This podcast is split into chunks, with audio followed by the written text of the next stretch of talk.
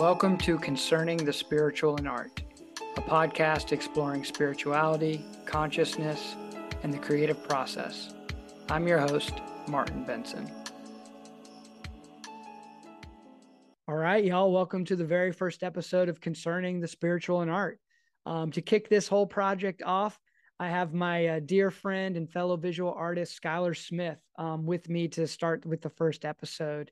Um, Skylar is a visual artist based in Louisville, Kentucky, and her and I met for the first time when we actually showed together in a group show. And we just really hit it off. Um, we have a lot of similar ideas and thoughts that go into the work that we do, and we could just talk forever. And so I thought it was really fitting um, to highlight her and her work for the very first episode of this um, podcast. Um, we talked so much about not only her uh, history as an artist and sort of the work that she had done, some projects she was doing before the pandemic, but how the pandemic really catalyzed her back into a studio practice um, that led her to the work that she's doing now. Um, we talk a lot about spirituality, sacred geometry, meditation, um, the podcast really goes to a lot of places and it's super inspiring um, for me to speak with her. And I hope you all really enjoy uh, learning not only about her and the work she does, um, but some of these bigger ideas that go into it. Um, so without further ado, here's Skylar Smith. Skylar Smith, welcome to the podcast. First episode. We're launching this thing right now. We're just letting it take off. I'm so happy you could be here with me. How are you doing today? I'm great. I'm doing great. good. Thanks for having me. Yes, yes. For sure. And just for some context for for people out there, Skylar and I did a group show with a couple other artists back in Louisville, Kentucky at uh, Quappi Projects. It was uh, in April and May, and we just really hit it off. Um, and I just I've always just loved your work, seeing it from afar on Instagram, and then we got to do a show together, connect in person. And now here we are getting to dive a little deeper into your work. Um, and I'm really fascinated by the way that you work. I love how you kind of bridge opposites together, like thinking about like duality, but like merging these things in a lot of ways. And in your artist statement, you talk about kind of merging micro and macro perceptions of consciousness within your work. Could you unpack that for me? Like talk a little bit about that? Because I kind of I get what you mean, especially yeah. knowing your work. But I think yeah. it's a really fascinating thing to kind of peel the layers back on. Definitely, definitely. So like the micro macro idea, I've been working with for like probably decades, really. I mean, um, and that just kind of started really with a um, just a love of nature and um, kind of nature on a very very small scale like things we can't see with our eyes microscopic life um, and just the beauty of that. I used to um, uh, take microscopic images of like plant cells uh, bacteria and project them onto campuses and kind of um, start my paintings kind of based on that kind of imagery. Um, and the more I worked with that imagery, you know, it's just really you could I could see so many other things within that microscopic view. Um, like microscopic views look like aerial views, right? Like when you're mm-hmm.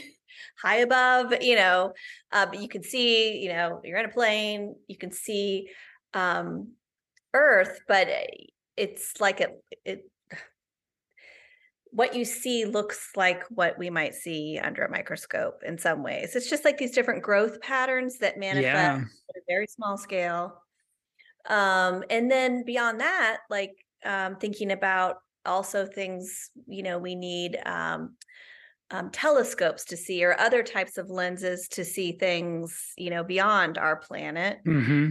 Um, so just that kind of interest in um, the natural world, whether it's like here on Earth or, or beyond. Um, but but that there's so much we can't see with our eyes, you know. Um, but then that relates to also this kind of more like a metaphor for like a spiritual kind of um, way of thinking about things. Like, yeah.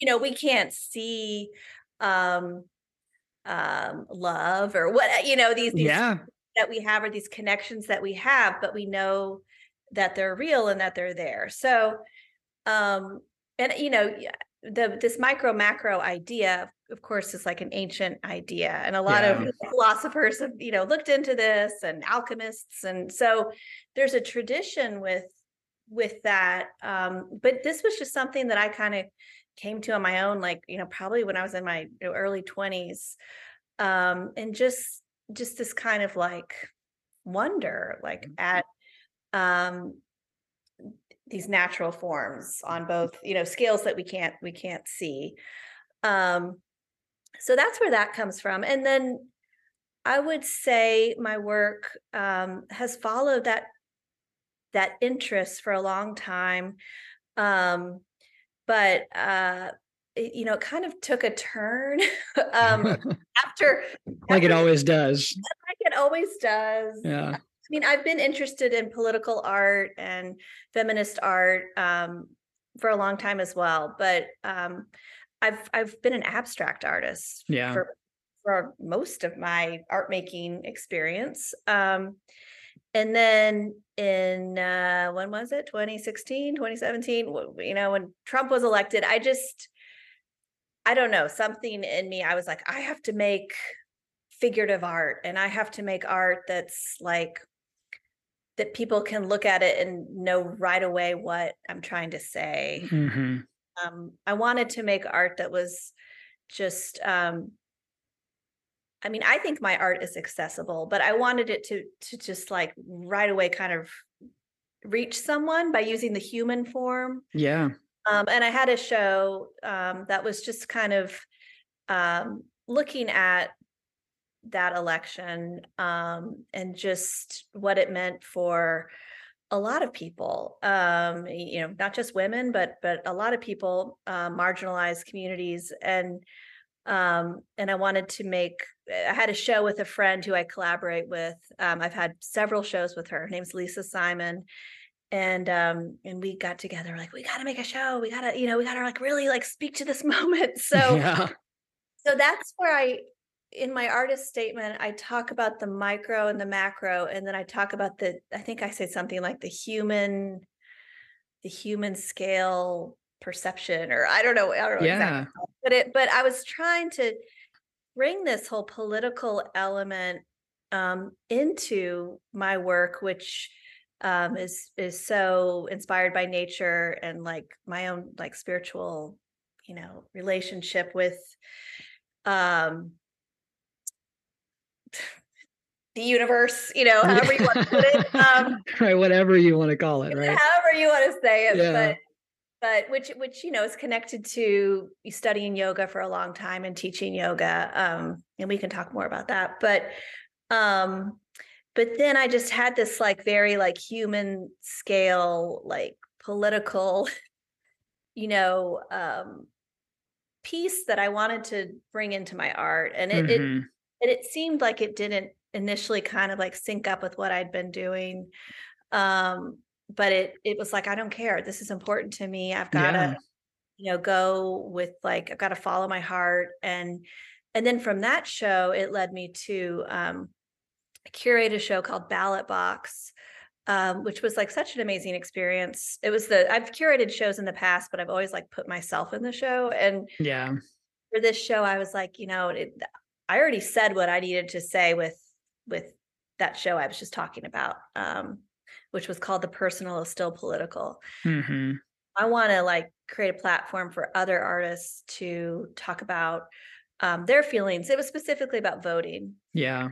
Um, so that was great and i i you know that's just another part of my practice is to um to curate you know to kind of it's very creative i mean yeah. it's kind of like what you're doing with podcasts you're curating right. exactly right yeah bringing people together who have like a similar vision or are like coming from maybe a similar place even if it's like a small thread of connection like when you start to see those connections between other people who are working in similar mediums or materials or in certain genres like it's always good to try to bring them together especially if you're the kind of person who has the ability to do that because i think community and collaboration even if it's like we're doing our own thing but we're collaborating by sharing space with each other or sharing dialogue like this like that is so crucial for growing the collective consciousness.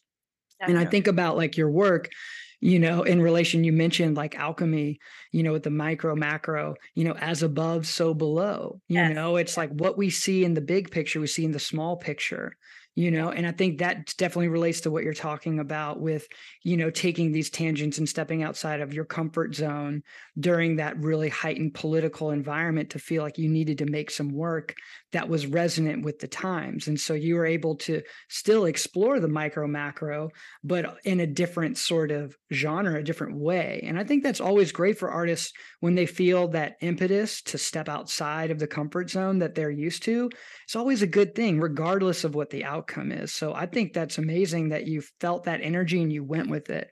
And what I think is cool is like you you went through and did those shows and then you come back and to revisit the work you were doing before that. Can you talk about maybe that experience like coming back into abstraction and like what that was like for you? Yes, definitely. Um so ballot box, the show I was just talking about that just had to do with um, voting rights, and it was like it was the centennial of the Nineteenth Amendment in 2020. Um, and it was the presidential election, and it was like an, the anniversary of the Voting Rights Act from 1965, and there's a lot of like just this like why is voting important and how many people throughout history have been like kept from voting and that continues to happen right? That was like the theme of the show and um so i worked you know i got a grant to do it and it was just it was awesome you know we got some great artists um and then the opening for the show was i will not forget it's my husband's birthday it was march 12th 2020 oh jesus and oh lord like the day before. I mean, it was crazy because I we had a press me uh, we had like a meeting with the mayor because it was good. The show was uh, set up in um, Metro Hall, which is like where the mayor has his office in downtown. Mm-hmm. So I had it in like a, you know, um, a state building. I mean, that yeah, was like, a public space. Thing. Public space. Yeah, it wasn't mm-hmm. like a traditional art space. And we had like a whole press conference about the show, like on Wednesday. And then like the next day, it was, like I kept hearing like this, all this stuff about like COVID or whatever, the coronavirus, whatever we were even calling it back then.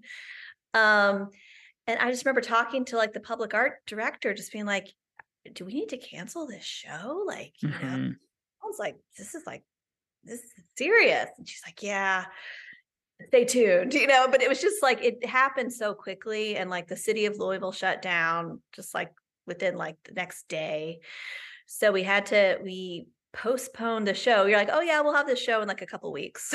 you know, like when this whole thing like just kind of died. I know. I hate to laugh like about it because it's just like what a crazy traumatizing situation for everybody but like there's got to be a sense of humor of like wow the absurdity of thinking that in that moment that you could start like, oh three weeks you know and that's oh, what Lord. they said about schools too. I know. Yeah. Like schools were still in session. And like mm-hmm. so the show was going to be on that Friday night. And I think they were like on Friday, they were like, oh, you know, public schools are going to be temporarily closed for three weeks until we get a handle on this, you know, two years later. Right.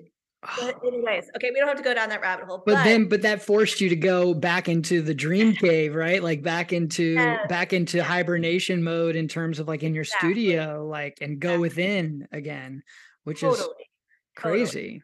Yeah, I had been running all over the city. You know, when you're curating a show, like you're just, you know, you're just like out and about and mm-hmm. pulling things together. And I was trying to, I had a lot of community partners. Um, because I agree like for me I I need my like alone time to work and to be like introspective but a part of me really likes to collaborate and needs community I need like that I need that it's like the dualism you know like, like I, I need both yeah um so I relate to that a lot you know I feel like I'm an ambivert you know I have extroversion and introversion, and I and yes. that's why I'm a painter. You know, like I have to go inside and need that silent time. So yeah. I can relate to that for sure. Kind of regroup, yeah, mm-hmm. yeah, and get grounded. And anyway, I mean, and so we we all were kind of forced into that um, place of you know, everyone went into lockdown and i mean some people were, could still work and you know and and i had been like a full-time teacher um, before i curated this show and kind of got into that whole thing um, i helped kind of start this art school and you know basically it was like a, a new business and education and all of this and was doing that for like over 10 years. Wow um, yeah, and that was, you know, just a wild ride on its own. But anyways, I left that organization um in 2019. So it it was kind of I was like newly like not teaching full time and I was curating the show and I had a couple other things going, but I it it was kind of an interesting point in my life just to begin with. Um COVID comes, everything shuts down.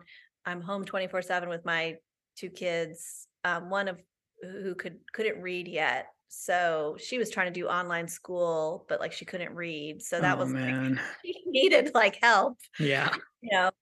Um, so it was, you know, eh, for me, um, it was really challenging just because I I was just so full time with them, kind of trying to uh, make sure they were like doing their online school, and we were just like together all the time. And my, my husband, who works in construction, um, he kept working through yeah. COVID. And I mean, really lucky that he could keep working. Um, but he would be gone all day. Wow.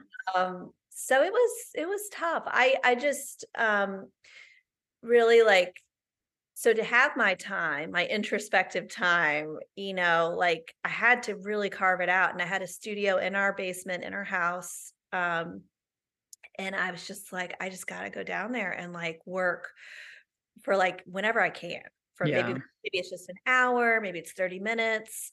Maybe I could work for, you know, I could break that up into like chunks of time. So I just started um, making these like small paintings on paper because I had all this like um, handmade paper that I worked with this um, this paper making company in um, Indiana. We we made this paper, um, and I so I had the paper. I had like ton, you know I had my paint and whatever, and I was just like I just gotta like just just make some art or I'm gonna yeah um yeah so I you know it that's where I but the silver lining in all of it was that I really uh, because that show I was curating was just kind of on pause um i mean i really like had to just sit still and make art you know mm. i just hadn't been doing because i you know i was kind of a, a lot of like just even before that when i was teaching full time it was sort of like art would be like the last thing i would let myself do you know i you know i was like well i gotta work i've got kids you know um i wasn't prioritizing it mm. as much um and i would line up a, a show so i it's like i would have a deadline to make art because i would have a show and i feel like i gotta make something because otherwise there's nothing gonna be you know in this yeah. So that would i would always have that going but i felt like oh gosh i'm just making art for this show and, and because i'm a you know i used to teach college and you know I, I had to like show my art because that was a part of my like scholarship to be you know to be a teacher and whatever so it just felt like i wasn't i wasn't putting it like as a priority in my life mm-hmm. um and then when when we in the lockdown i i just realized i was like geez you know this making art is keeping me sane and it's keeping me just like i don't know um yeah giving me some grounding um and the imagery that i i was just like i just need to make i was thinking a lot about mandalas and i was thinking about um you know other visual art forms that were used in meditation and as a way to kind of um you know to to create a focal point for the mind mm-hmm. So definitely working a lot with geometry and with color um and looking at other artists um, like Hilma af Klint, which mm-hmm. a lot of people like, oh, your work's. I mean, I've heard that a lot, and I used to, anyways. I used to be like, yeah, I like her, but my art's, you know, it's my own. But now I, will take, I'll take it. She's yeah, right. Amazing artist, and beyond that, like artists like her who had this like intense spiritual, you know, connection, not only personally, but they brought it into their art. Um, I, you know, was like looking at Hilma af Klint and you know and I discovered more um artists that you know Kandinsky of course you know there's like there's artists that I kind of knew but I just discovered all these artists I didn't know about yeah uh, because yeah you know I was kind of just in this headspace like I want to learn more about artists that are that were you know contemporary artists but also artists from you know modern art yeah um, and from our past you know um, see and seeing some of those threads that come through.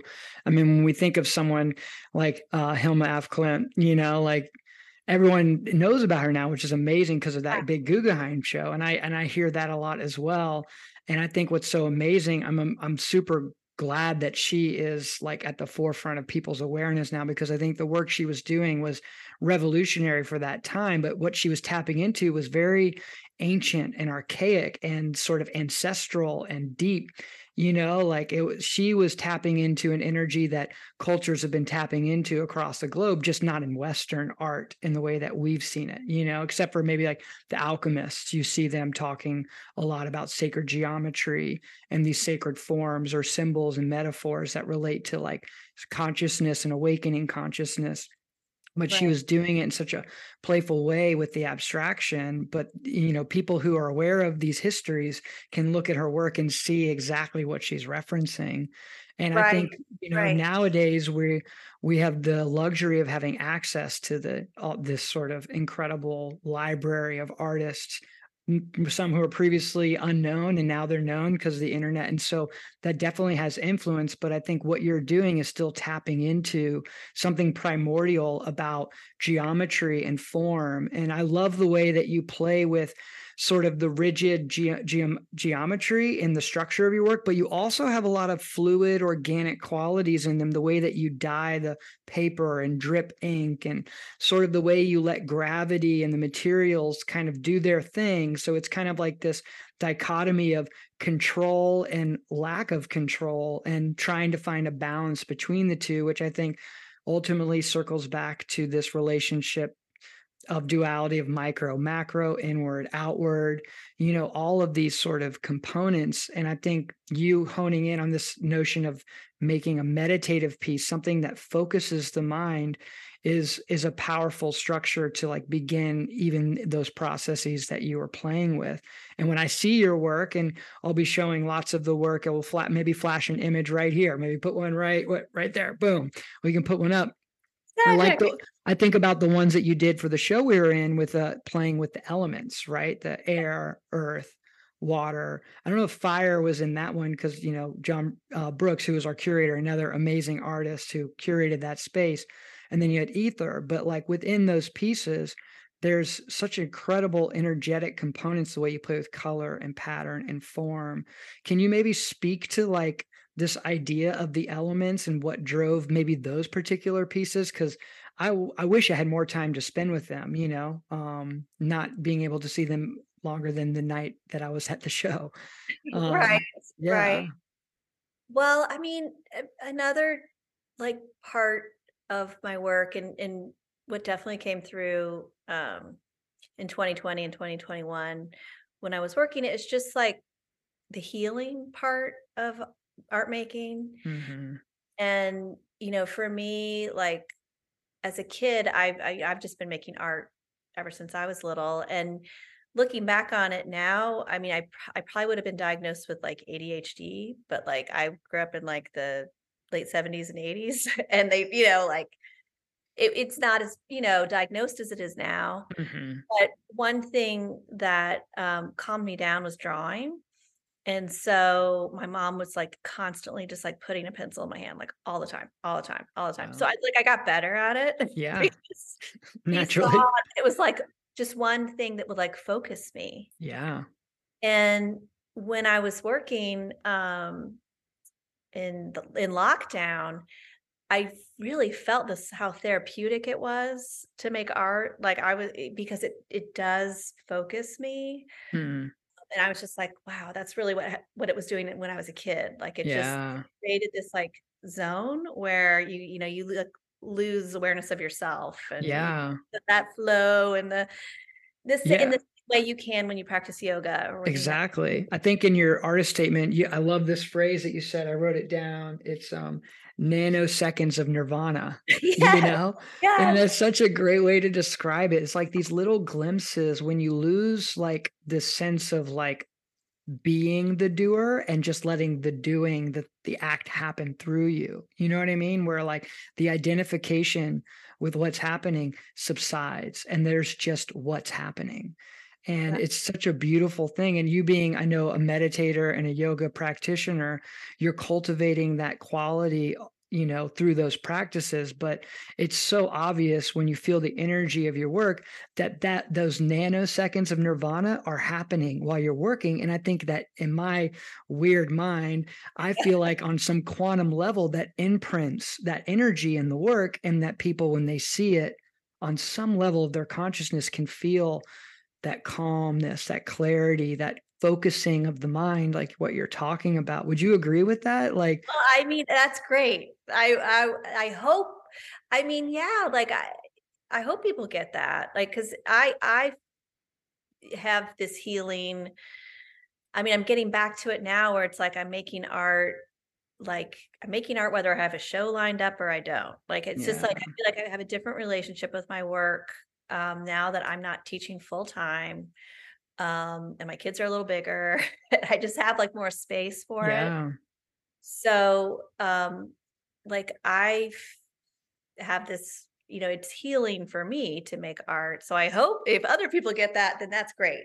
yeah, But just like I think that's what got me into yoga. Um, I I won't I'll never forget the first yoga class I took. I was in college, um, was visiting, and my mom was into yoga, and she was like, "Oh, you got to come to this yoga class with me."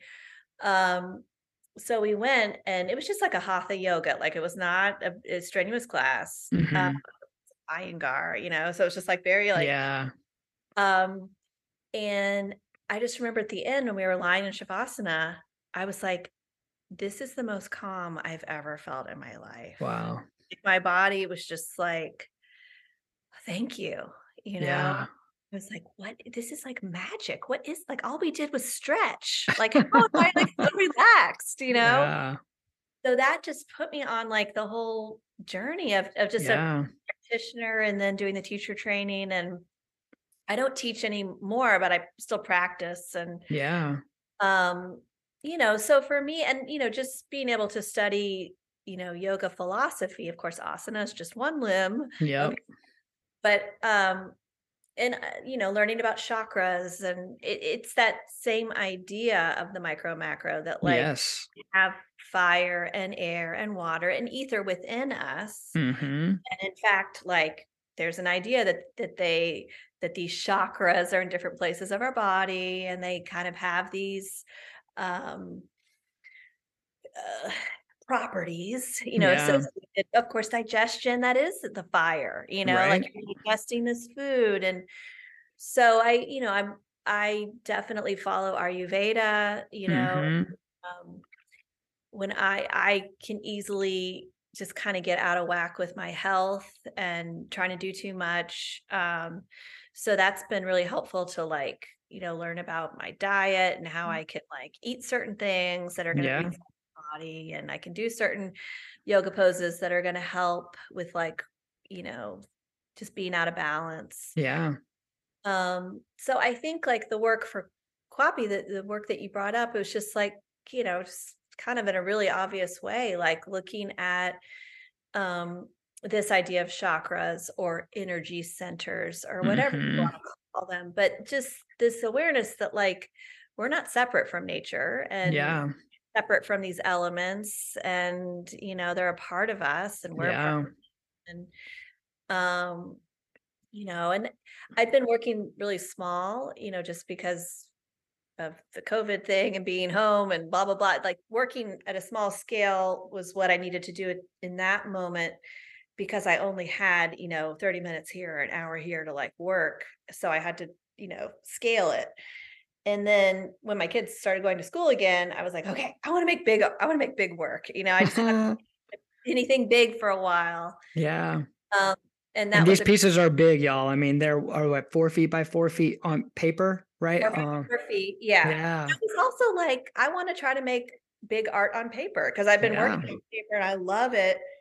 Excuse me. I love how, like you said, I can. Um, I mean, I like to play with um, fluidity, but structure, and like kind of like ride that line between mm-hmm. um, those two things, and you know, order and chaos, and yeah, you know, and, and those are just you know, think really important ideas within like tantra and within you know yoga. This idea, yeah. like um, yeah the idea of just finding that balancing point you yeah. know it's like this di- a lot of times in certain spiritual circles or certain spiritual traditions there's this aspect of like purity and denial right like denying certain things for the sake of like I think of tantra as like the ultimate like balancing practice. And when a lot of people hear tantra, they immediately think of like tantric sex and all yeah. that, which is a part, a, a, very small part of of it. That's definitely in there in some small way, but has really nothing to do with the philosophy. It's really about. It's almost like this notion of like being in the world, but not of the world, like embracing the worldliness without attachment you know yeah. and that involves a dynamic form of balance like you know and i think of and that's why i love like how your work balances because it's not balancing in one particular way because you have that organic quality in there with the structure and when i think of balance itself it's a dynamic act like sometimes like when you think of the balance it feels like a static thing like you're either balanced or you're not but balance is a constant of imbalance out of balance imbalance out of balance it's like a constant flipping of the switch you know, I think about like when you're standing, let's say in an asana, like you're in eagle pose or tree, you know, your muscles, yeah, you're still and you're balancing on that leg, but all the little micro movements happening in your muscles, these little twitches and flicks, and you know what I mean? Like all that stuff that's happening is so quick and dynamic. So, like, even though it on the outside, the macro, it looks static and still, on the inside, on the micro, it is firing and moving tons of energy, tons of movement, you know? Um, yeah. And so I think that's such an important thing to remember with balance is like that it's dynamic and that the balancing point is constantly changing. It's almost like a dance.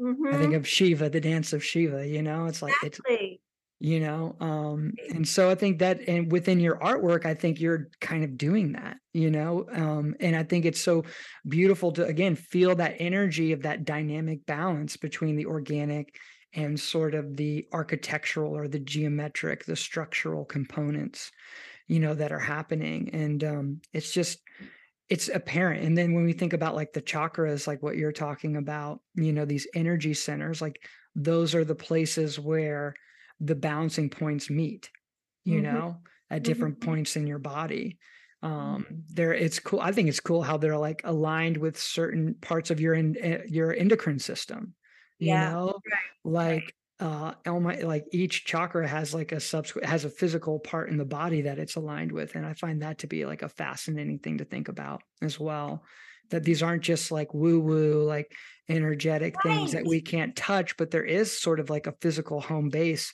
that you can apply toward each chakra, at least when we're talking about this sort of basic system of the seven chakras, like you see in in uh, the yoga tradition. Um, right. But you know, you see the same kind of thing in um, in traditional Chinese medicine with acupuncture and qigong and tai chi um, in Taoism, you know, or in Tibetan Buddhism, the way that they illustrate these things. And they're all a little different, but they're saying the same thing essentially, um, mm-hmm. which I find to be really a fascinating thing to like unravel, you know, especially as a Western person who doesn't, who never grew up with this stuff. Finding myself diving deep into it has been so revelatory, you know, because it's, I feel like it teaches you about the, the system of the body and the mind and the intertwining of these two in ways that we're never taught as kids. Like no one teaches you there's no like operating manual for your body mind you know?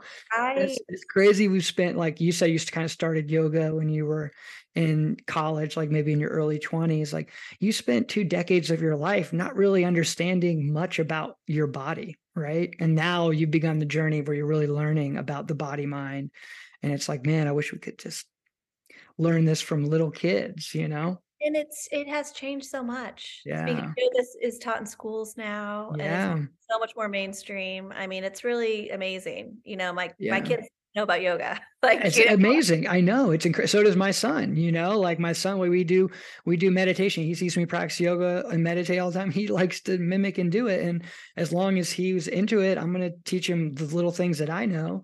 Um, but like it's amazing. And so I look at like this time we live in that's like so volatile. And like we're kind of circling back to like the politics and the political environment we're in. I mean, we just had a big election yesterday. We're recording this on uh, November 10th right now. So, you know, there's big election the other day. And like that's definitely a big part of the paradigm we're in.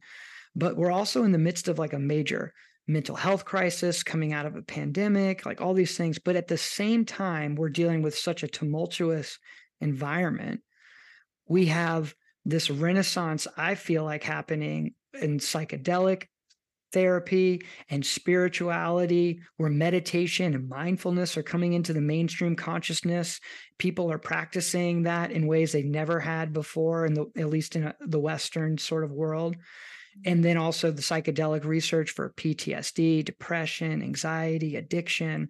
Like all these things are coming up simultaneously as we're dealing with the craziest shit show that we can remember. Right. And so I feel like this renaissance is budding. And when I look at, and this is part of what drew me to start this podcast, is like I see a parallel in a lot of what the artists are doing. And if we ever look at history, the artists are always sort of like the front runners, kind of reflecting what's coming. You know what I mean? Like it's generally that's generally how we see things. The artists are usually the ones who are tapping in a little bit earlier before the mainstream starts to come in. And so I see all these artists working and thinking about you know psychedelic experiences and spirituality and chakras and metaphysics and mystical stuff you know witchcraft and you know animism and alchemy and like you know and it's and i was like for me it's like we got to bring these people all together and like talk about these things yeah. so that they become more normalized and they also become more um i don't know i guess like easier for people who would normally be resistant to the stuff to enter these spaces mm-hmm. and so i look at you as an artist as someone who is creating a space for someone to be curious and maybe enter into an area of inquiry that they might not have ever really considered before. Mm-hmm. Um, and so I find it to be a really powerful time that we're in, even though there can be a lot of negativity thrown around. I see a lot of amazing things percolating in the background. I mean, I think people are are just so hungry for it. I mean, hungry for healing and for some kind of spiritual connection. And Mhm. yeah, like it's easy to be cynical, but um I uh, yeah, I mean that was definitely coming up a lot. You know, it's become up a lot the last 2 years for me just like how important it is to heal you know that we, we all have trauma i mean even like me as a i have privilege and i i understand that um but we've all had you know trauma Yeah. Are you familiar with uh, Gabor Mate? Do you ever know who he is? He's like um, a really amazing um, therapist and writer, or like kind of a real thought leader in psychiatry and psychology. And he talks a ton about trauma. And that one point that he makes is that every single human, no matter who you are, even if you're the most privileged human to ever grace the earth, has experienced trauma by virtue of just being born. right And you know, like human is ult- to have trauma yeah the ultimate trauma. And so I think uh, we're dealing with layers and layers of trauma, both individually and collectively. But you you're speaking of healing. Like, would you agree that like you can't really heal unless you know that you're sick or you know that you're unwell? And sometimes I feel like it's easy in this sort of, especially like in the American mindset of like pick yourself up by your bootstraps and push through and you know what i mean? This like hyper masculinity to like you know push through like to negate what's actually happening actually limits you from the ability to transcend it and to heal it you know um, and i think that's definitely something we're, we're dealing with as well as well and i feel the same thing in my own practice as an artist is that it's a healing modality for me because it's allowing me to release and let go but also to bring attention and awareness to the shadows of my own consciousness mm-hmm. um, which I think is really an important part of the healing process and probably the scariest part is yeah. going going inward when you go on a self sort of inquiry journey you have to be able to be honest and real with yourself about the shadow sides of of your own consciousness um, right. like carl jung would talk about like bringing the light into the shadow um, mm. not negating it. And I think even on some collective level, that's what we're dealing with. The shadow has revealed itself of yeah. the collective unconscious through people like you could look at Donald Trump as maybe like a reflection of the shadow of the collective unconscious. Maybe you could look at it that way, you know? Maybe you could say, if you're not saying how horrible he is, that he could be a teacher. Right? you know, like and that's like I know I I that's a, that's on a deep level, but it's you like, know. But yes, like if he if he's the manifestation of all of this, th- we all have that. We all have that shadow side, like you say, mm-hmm. and, and his is like just on another level. Well, yeah, he is. He is embodying like embodying. The, he's embodying like the the greatest form of the of ignorance especially in the way that you know just treating people or even just the lack of acknowledgement of the harm he causes with words you know right. um, i can think about if i really dig deep i i've done that before you know the harm that i've caused through the words that choices that i've used in certain contexts you know um, but i just it's an interesting mirror game that happens both again here we are back to the micro macro right to the individual and the collective Right. And so we're in this really interesting space right now. Um, yeah. And I think art is a tool of healing and a tool of awakening, um, even if it's subtle little ripples in the pond that you create through your work, because, mm. but each one matters, right? Right. And I mean, and we're both teachers, you know, art mm-hmm. teachers. Yeah. You're, you're still teaching yoga, but I mean, so that's, that is so important to me. Like, I want to be able to give other people the tools and like access to i mean just to creating you know, yeah. there's such a joy in being able to create something new and i think that that just like being able to make art during the lockdown i just it's like it like boosted my self-esteem i was like you know like i i like I don't know what's going on, and there's like the world's crazy, but like I'm, I'm working on this painting. Like I could go down and like yeah. look at that I was making, and I'm just mm-hmm. like feel good.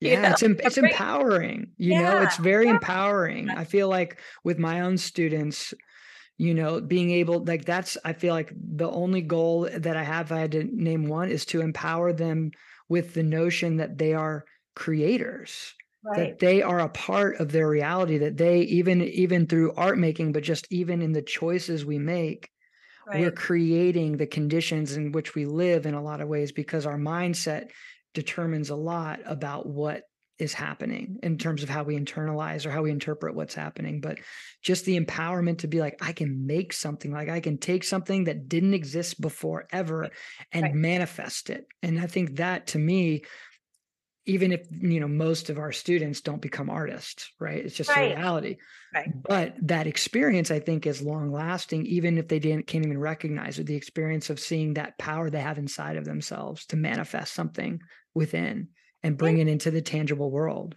Exactly. Like that you can manifest this inner vision, mm-hmm. you know? Mm-hmm.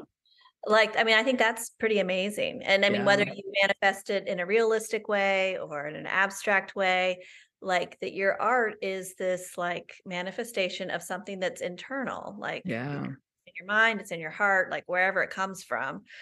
But um, I mean, that's just pretty amazing to me you know yeah. again it's like kind of making that unseen thing something that's like inside of us mm-hmm. or maybe we're connecting to like a collective energy whatever yeah but that that it can come through and then you know be manifested in a painting or some Yeah. art um i mean i just think that's that's really incredible it's just kind of this like It's a gift, right? yeah I think it's a gift that we have. I think it's almost in a way like what separates us. You know, we live in this time with like AI is like on the rise, and AI is even right making art right now, which is crazy. But I right feel like AI was still had to be programmed in certain ways by a human. And I think that's yeah still the greatest commodity that the humans have is the creative mind. Like I don't think you could ever replicate the creative mind of a human. Maybe I'm wrong. Maybe the, you know, the technocrats and the futurists are like, no, you're an idiot. The computers can do everything that the human mind can do. I have my doubts based on my own personal experience of, you know, deep states of meditative, you know, awareness or even like big psychedelic experiences where like, yeah, it there's something else, you know, that it, to to like the consciousness of a real animate living being that can never really be replicated no matter how close we can get um right right. and so it's like that to me is like that is that is the best thing that we can offer anybody especially as teachers right? If we're speaking that lens is like that you have this power inside of you to create things that never existed before to build the world that you want to see and so to empower people with that notion i think is that's what changes the world in my mind Mhm. is when people take ownership over their own creative capacities. yes Um, because yes creativity, as you know, it can manifest, it doesn't have to manifest in painting or drawing or sculpture like what we do. It right manifests in the way that you move through space and through the world, or the way you move on your yoga mat, right? Like there's creativity there. right Um, and so I think initiating people into that is is so crucial, you know. And I think we're kind of naturally initiated to it as children and then hmm somewhere along the way, it becomes this thing that only certain people do and certain people don't do. Like we somehow, somewhere, I don't know where that point happens. Have you noticed that in your own children? I, mean, I assume not because you're an artist and you're, you know, so vibrant and creative all the time that they just feed off that. But have you noticed any of that, like where there's a point in their growth where like they start to identify or not identify as being a creative person? I mean, I think you're I I think you're right in that I think people have such a narrow not people some people have a narrow idea of what create being creative means. Like they just Mhm. think like, oh, you're like an artist. And like you're saying, Mhm. like there's so many ways you can be creative. So I think it's just first of all like acknowledging just like to be human, we have we are creative like beings, like because we're alive. Yeah. Um, I mean, we just need to broaden what it the idea of, of what creativity means. Um, but I will tell you, I mean, if you tell people you're an art teacher, like I feel like a lot of people have stories about like the bad art teacher they had that made them feel bad hmm what they were making, and then they never wanted to make art again after that. And I'm just always like, oh God, you I know, like it kills so me.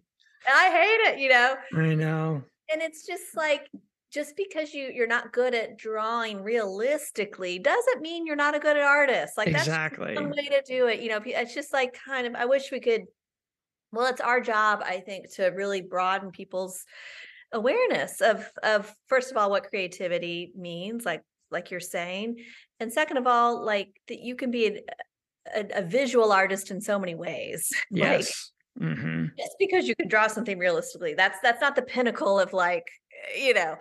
Um, and once you can do that, then you want to do something else. Like you want to keep pushing it, right? Yeah, definitely.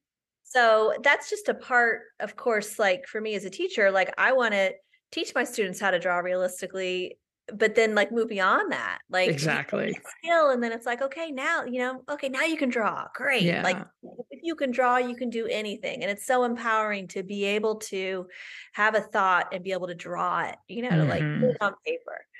Um, but like that's just the beginning.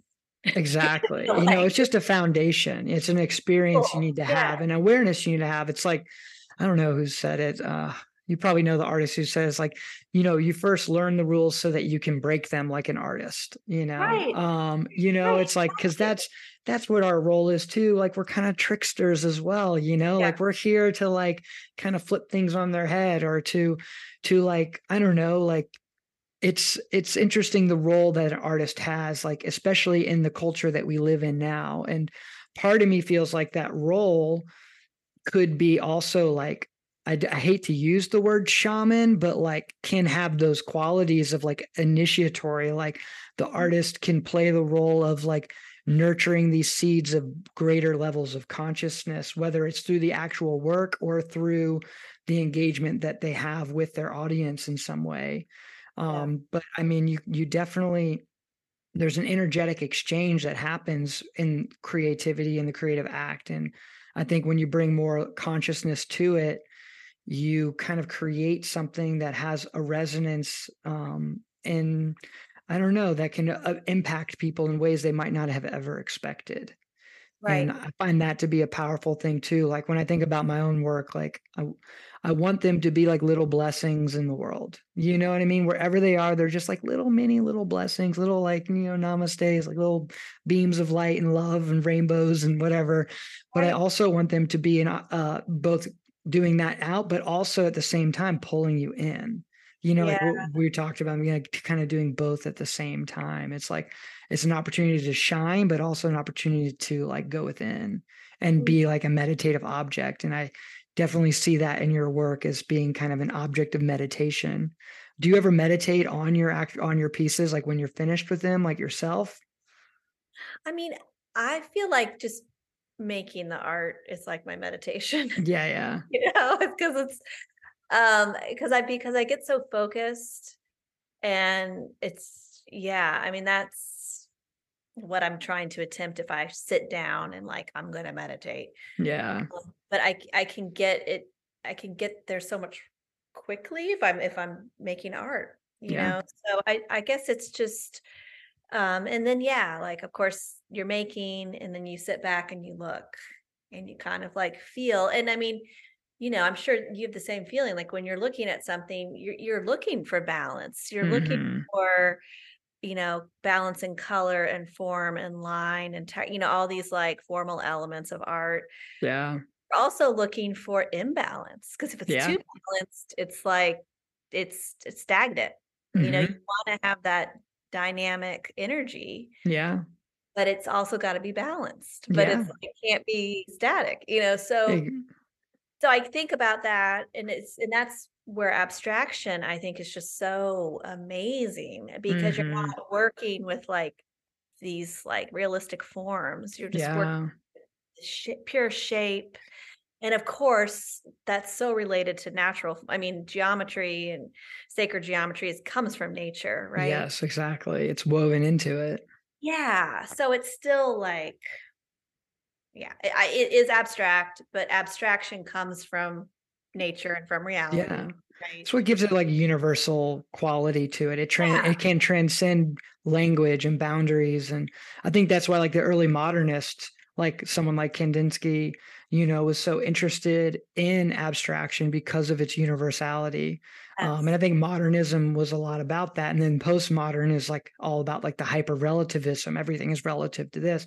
And then I feel like we're stuck in that postmodern in some ways culturally and that's what's causing a lot of issues because it's both. There's both relative and absolute you mm-hmm. know universal and relative truth like what you know what the buddha talked about you know it's a big big component to buddhist philosophy is relative and absolute truth and we have to be able to hold both together.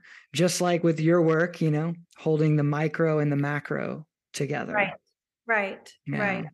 Yeah that's a beautiful thing, huh?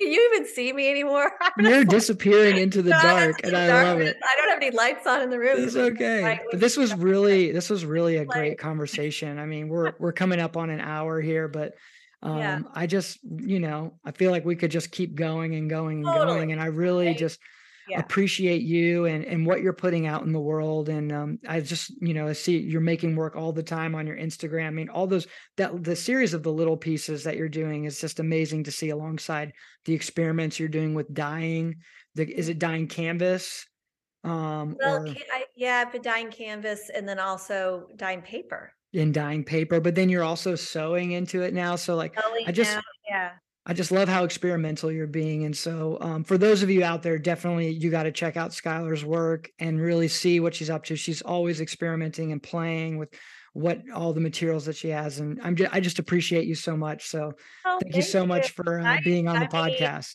Help me kick this like, thing off. oh, of course, of course. No, this awesome. is awesome, Martin. I've you um, get where I'm coming from in so many ways. It's just like I love it. You know, it's not um, we're on a, a similar wavelength. Definitely, sure. we're we're you know the parallel paths. You know. Yeah, so. yeah, and it's just a pleasure to be able to talk to to someone that just gets it. Um, yeah, definitely. Well, thank you so much again, Skylar. Thank you. All right, take care.